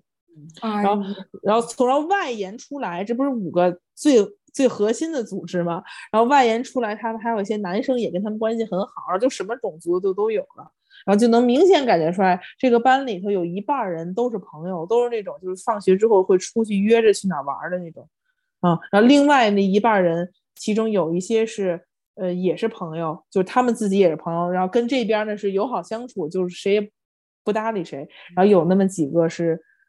嗯，被这个以这个 Mingle 为中心的组织在排挤的，太可怕了。下一步就是这个 Mingle 的男朋友 Jack 和 Mean Girl 男朋友二号 Dan。哎呀，对，反反正是，嗯，然后后来我就把这件事情跟我的 CT 说了一下嘛。然后他会觉得很严重。为什么呢？哦，说到这个，这哎这这这星期怎么发生这么多事情？这真的就是学校日常啊，这不是说呃正好这学期这这星期怎么样？为什么我的 CT 会特别紧张？这个事儿就被排挤。一个是美国确实在这方面措施做的还算可以吧，另外一个是就在前几天。我们学校有一个呃八年级的孩子，我们这个我们班不是七年级，有一个八年级的学生试图在厕所里自杀，而且他自杀的方式不是割腕，就是如果你是割腕的话，倒不是说他不坚定，但是他选择方式是上吊，就上吊一定是你就是你死心已决了，你才会上吊，要不人是不会选择这个方式的，对吧？就割腕跟上吊还是有一一些性质上的区别的，所以。当然，他他最后没没有死啊，是因为他在这个呃厕所里，他已经把自己吊起来了。然后就老师就发现，哎，为什么他一直就不回班？然后就这个班里的老师和学校的另外一些校工吧，就进到这个厕所里，就发现他在那吊着。然后是那个老师和那个校工一起把那个绳子给剪断，然后他才得救了啊。然后这件事情就在我们最开始的会里就。聊到了嘛？当然，就讲完以后，马上很多老师就已经哭了。就是你，你知道那种冲击吗？尤其如果你还教过这个孩子的话，就你觉得他为什么就走到，他为什么会觉得活不下去了呢？呃，虽然我没有细问，因为我觉得我也不应该就是在这种时候老去打听，但是我会觉得这个应该跟校园霸凌是有关系的，是因为他为什么要选择在学校一个所有人能看到的地儿自杀呢？我觉得他可能就是想用他的死让别人都看见，因为你你进到这个厕所里就会看到，来告诉大家他受到的委屈。要不他不会选择在学校的厕所里，对吧？就他可以在任何地方，他为什么要选择在这个地方呢？啊啊，当然不一定是校园霸凌，咱们就退一万步说他没有，但他肯定是，哎，反正是什么事情刺激了他。嗯，所以自从那以后，我们这个学校老师就更紧张了。而且我明显能感觉出来，我说完这件事以后，我 CT 那种慌张。就他虽然说，我不觉得说这被针对的女孩她也会想去自杀啊，因为我嗯这这也这也不是说她一定会这样，但是你至少要有这个预防啊。对，所以就是哎，这个老师也不好当。你以为是在一个中上上产的学区，大家一团和气，嗯，在一定程度上是，但也有好多这种问题。像在一个湍急的河流里边，每过五分钟就会萌生出很多其他的水花。对，要时刻掌握着那个舵，你知道，就是要时刻的去调整这个方向和航向。对，而而且就是真的就是，呃，咱们这次播客的这个时间也选的也很很好，我觉得，就你这些问题吧，在学期刚开始的时候不会那么明显，因为这个学期还没发生什么事儿呢。它是会一点点叠加，而且学生也会一点点去试探你的底线。不管是就不是，不管是我做一个实习老师，还是我的 CT 做一个主班老师，他都会去试探你的底线，看哎你能接受什么，你不能接受什么啊。所以慢慢的各种问题就来了。然后，但那个那个小孩，那个自杀小孩，我也不认识啊，我也不知道就具体怎么样，但是肯定是。你如果是因为校园霸凌的话，肯定是因为你你随着这个学期一点一点到期中，各种各样的呃事情也增多了，然后学生也更知道老师底线在哪了。但是因为这个自杀这事儿之后，这个学校又开始就很严肃对待这件事儿了。所以在我跟我 CT 汇报了我们班这件事儿之后。就是学校的 counselor 是半个小时之内就就来问这个被针对小孩具体的情况了，所以就行动的是非常迅速的，嗯，然后而且我我觉得我可能观察的还确实比较仔细吧，就据我的 CT 说，就是我汇报的那些名字就是这个小孩自己感受到的，就是他到底在被谁欺负，嗯，我觉得戴琳刚刚就是。嗯，实地给我们还原了你在课上面对的那个场景，就对我来说冲击力还是很大的。因为我我就是再一次深刻意识到，就是教师和学生之间的力量关系。尤其是你在上课的时候，你一你一是作为实习老师，你需要把这个场面稳定住；然后二是前面有这样一一窝蜂的学生想要搞事，就是我感觉其实整个还是非常艰难的。即便你心里非常想要去帮助这个女生，但其实当时场面就留给你就是。短时间的临场反应是非常，时间也很短，然后要把这个场面控制住也很困难，然后这个时候还要去帮助那个女生就更困难，所以课后还要跟她做各种调解什么，我觉得真的是非常辛苦。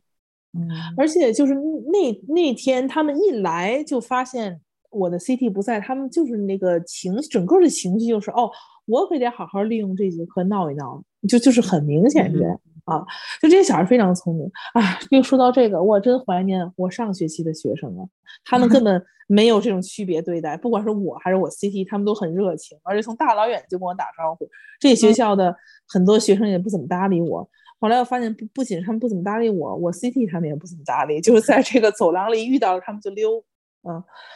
哎，就是并并不是很可爱，尤其是这个普通班不太可爱，融合班还是有很多很很可爱的小孩的，但是就是这个就这个普通班，就是哎，都是一些特别典型的美国青少年啊，所以你们可以想象一下，当时我面临的就是面对的就是一帮，就是他今天就是想找事儿来闹一闹，他他就是这个目的。啊，然后他们可算找到一个事儿了，就是他们惹这个被针对小女孩，直到惹到她换到另外一个座位上，他们开始问我说：“啊，他可以这样做吗？”嗯，就是这种啊，他们他们认为他们得逞了啊，但是我也临危不惧，并没有就说啊被他们弄得乱了阵脚，但是我觉得。那很，你很容易乱了阵脚。说真的，而且，哎，这个这件事情发生之后，我的心情不是很好的原因，是因为我小学五六年级的时候，其实也有点像一个 mean girl。它虽然没有那么严重，哎，也挺严重。说实在，呃，我初我初中都改邪归正了，但是我小学也像一个 mean girl 一样，所以在一定程度上。一模一样，对对，初中改邪归正的，小学对对，就是，而且就是我小学时候觉得自己很成熟，就是那种自认自己很成熟的小孩，就是容易当成为 mean girl。就我们班这 mean girl 也是这样的，他觉得自己可成熟了。嗯，所以我在一定程度上，我又觉得哦，就是我还算应对的可以，是因为就我还有点了解他们的套路，我知道他们期待的是什么。嗯嗯，然然后哎，但是我就我我同时也会觉得。我知道他们期待的是什么，并不是因为我是一个更好的老师，可能是只是因为我曾经是个民歌，哎，但后来我又接纳了我自己，老师就是要不断接纳自己，我就会觉得啊，反正我我小学的时候是民歌就是吧，但至少 就是他让我会在现在的当下更了解如何应对这件事也是不错的，然后我就觉得就就就不纠结了，嗯。我小学五六年级的时候是被针对的那个书呆子同学，就是我当时是四年级的时候从就是约等于是当时的农村吧，然后现在其实，呃，阜阳市它整体条件都已经比较好了，我感觉就当时刚从阜阳到杭州的时候，因为我身边的同学全部都是市区的孩子嘛，然后家庭条件也比较好，然后当时我的同桌还有我的前桌就合起合起伙来，就是我做的每一个动作，他们都会觉得是。他们都要评论一两句，就比如说我把我的脚放在外面，他们说你 你心存不轨，想要绊倒我们班的同学，就他们就喜欢这样说。就是小小朋友，他们其实就是针对别人的方法，就怎么说呢？就是很简单，而且就是他们就是想搞你，他们也他们没有那么没有像带领的学生那么聪明。我觉得他们的当时的方法就很直接，就是大概这样子过了一个月之后吧，然后有一天。大概是我记得是一个下午，我当时的想法就是我要跟这帮人拼了，然后我就是当时的想法就是我要我要把这个事情做一个了断，然后我就选了一节我们体育课的时间，然后我就在上体育课的时候我痛哭。就是在操场正中间发出歇斯底里的痛哭，然后就直接冲到我们体育老师的面前，然后我说：“这个谁？这个谁？这个谁？”就上课一直没有。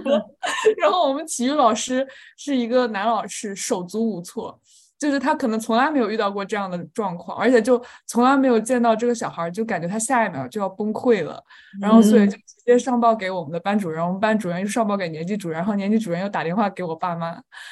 这是我爸妈就是第一次听到这件事情，我之前也没有跟他们讲过。然后，但是在这件事情之后，就这件事就解决了。解决的结局就是那个针对我的男生和女生，就有一天突然间就到我的面前痛哭，就是哇，对，就是突然间有有一天就在班会的时候，应该是我们班主任跟他们说了什么吧，他们就直接走到我的面前对我痛哭，然后后面我们就成朋友了。就大概到这个这个故事怎么反转的如此？就到到六年级的时候就成朋友了。我觉得可能就是小小孩在那个时候，整体我们我觉得我们班风气 overall 还是比较单纯，就大家还能做朋友，可能也说明了这一点。啊，对我们班也是哦，我跟就是我欺负的那个人，到最后我们也是很好朋友，但我们现在也有联系，确实确实这样。但我们的我们的这个过程非常坎坷，就我们原来是朋友，后来我开始欺负他，他也在欺负我，但主要是我在欺负他，然后我没有成朋友。不管怎么说吧，首先我觉得你你你们的那个你们班的老师还能把这个事处理很好，其实挺不容易的，因为很多老师处理不好的，嗯，或或者尤其在咱们那个年代，很多老师会不打不把这个当回事儿。然后甚至有些老师会说啊，你受欺负，你怎么不想想你为什么被欺负，对吧？有有有些老师会这样。你要在我这个学校，当然不会有老师这样了，但我依然会觉得，就是我的这个 CT 可能是他年龄有点大了吧，他对这方面的观察没有特别敏锐。嗯，是我给他指出了很些很多，他才发现哦是这样。因为那个是周四，然后我周五给他汇报的，然后他就说下周一我们就呃干脆让这个被被欺负这个小孩就换到。他朋友身边，然后我跟他说：“我说咱们不应该直接就这么换。我说我说那那些让那些针对那些他的人怎么想？说啊，你真是一个 teacher's pet，对吧？就是呃，老师一发现之后啊，一换座位啊，你以为这事就没了？就就你不知道会发生什么，你不知道就是在这个教室之外他们会怎么对待他。然后我就跟我这 CT 说：我说咱们换座位也不要那么明显。”我说可以，就再等一周，到本身也该换座位的时候，干脆就整体换，啊，然后我的 CT 会觉得啊很不错，但是我知道其他那些小孩可能会在教室外针对他，也是因为如果我当年是赶上这事儿，我就会这么做，我就觉得哈，你就给老师打小报告是吧？啊，那我要会更生气，然后做一些更过分的行为。对对对，哎，反正当老师确实是不太容易，嗯。哎，总的来讲，不管他这个学校看起来有多么光鲜，嗯嗯，哎呀，人还是非常复杂的动物。对，就比如有一颗非常极为包容博大的心，不断的没有任何 stereotype 的去看一切的事情，这是要做到一个绝对的程度才可以去应对这些。而而且你看，就是学生就是很复杂多面的。咱们总会想说啊，那小孩能怎么样？那就像我说的，嗯，那两个黑人女孩，她们确实可以在地铁上表现的让我都觉得很尊重。那他们也可以同时在这课堂里头就在这欺负人啊，这这都是他们做的事儿。呃，所以就是学生就是很多面的，嗯嗯，包括这些其他那些欺负人的小孩儿，那他们可能身上也有。特别闪光点也有，对我也不是说他们就多坏，也也不是，就那 Mean Girl 他也会有闪光点，对吧？他也不是说就是一个坏人，所以我觉得老师其实对特别需要去接纳这种复杂，我觉得这是很多老师很欠缺的。嗯，我倒不是说我在这方面做多好啊，我也需要进步，但是我真的觉得有些老师特别喜欢很简单化的去处理这些。哎呀，哎呀。你想，真是觉得太不容易了。是的，也觉得很幸运，还能听戴琳分享这些故事。是的，就是我之前也跟大绿说，我感觉就是我们前采的时候，我已经觉得自己很幸运了，就是可以听到戴琳分享这些事情。就是我觉得对我自己生活的这个泡沫，也是一种，好像是把我打醒了一样。因为我感觉戴琳的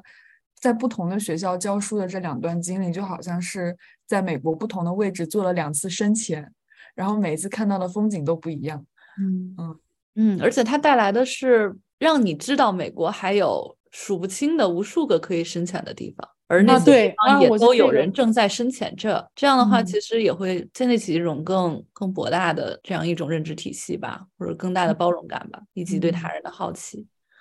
我觉得。对，咱们的结尾可以落在这儿。我觉得这可能就是美国这个国家特点，它它很它有很丑恶的地方，但就像刚才，哎，我还不太习惯叫这个名字，就像刚才大绿所说，就是美国有特别多可以深潜的地方啊。当然，当然中国也有了，但我觉得美国这个它的庞杂程度真的是没有其他国家可以企及，因为就它这个国家有各种各样的人在这儿，然后不同的故事。他们带带着不同的故事来，然后来到这儿，啊，所以每个就是他们有很多美好，也有很多丑恶。我觉得这就是我通过实习，然后对于美国的一种更新的思考吧。就是你，他永远有可以新发掘的地方。落回到最开始，我去说我上个学期那些学学生，就是他们也有他们的美国，我的这学期学生也有这学期学生的美国。嗯，好，好，哎呀，真的太感谢戴琳了，谢谢戴琳。我们期待以后再和戴琳进行后续的潜水活动。很难想象，就是就是感觉戴琳这两次经历真的是高密度 啊！对我也就是赶上了这种这种地儿。就我的有些朋友，他们分配学校好像也不是这个风格的。我我我也觉得其实挺幸运的，分配到俩学校，而且我这个。今年就是下学期，我不就是要要去回回国当老师吗？对，可能到时候我又有一些什么其他的观察。好，好，很期待。那么，谢谢大家收听第三期全播客，然后那我们下期再见，拜拜，拜拜，拜拜。全是一档关注各种视觉与文本材料的播客节目，由两位不务正业的艺术史和电影学生主持。我们希望可以用这档节目展开不同角度的对话，为生活带来一点灵感与幽默感。如果有任何想对我们说的话，请电联米拉和大绿的邮箱。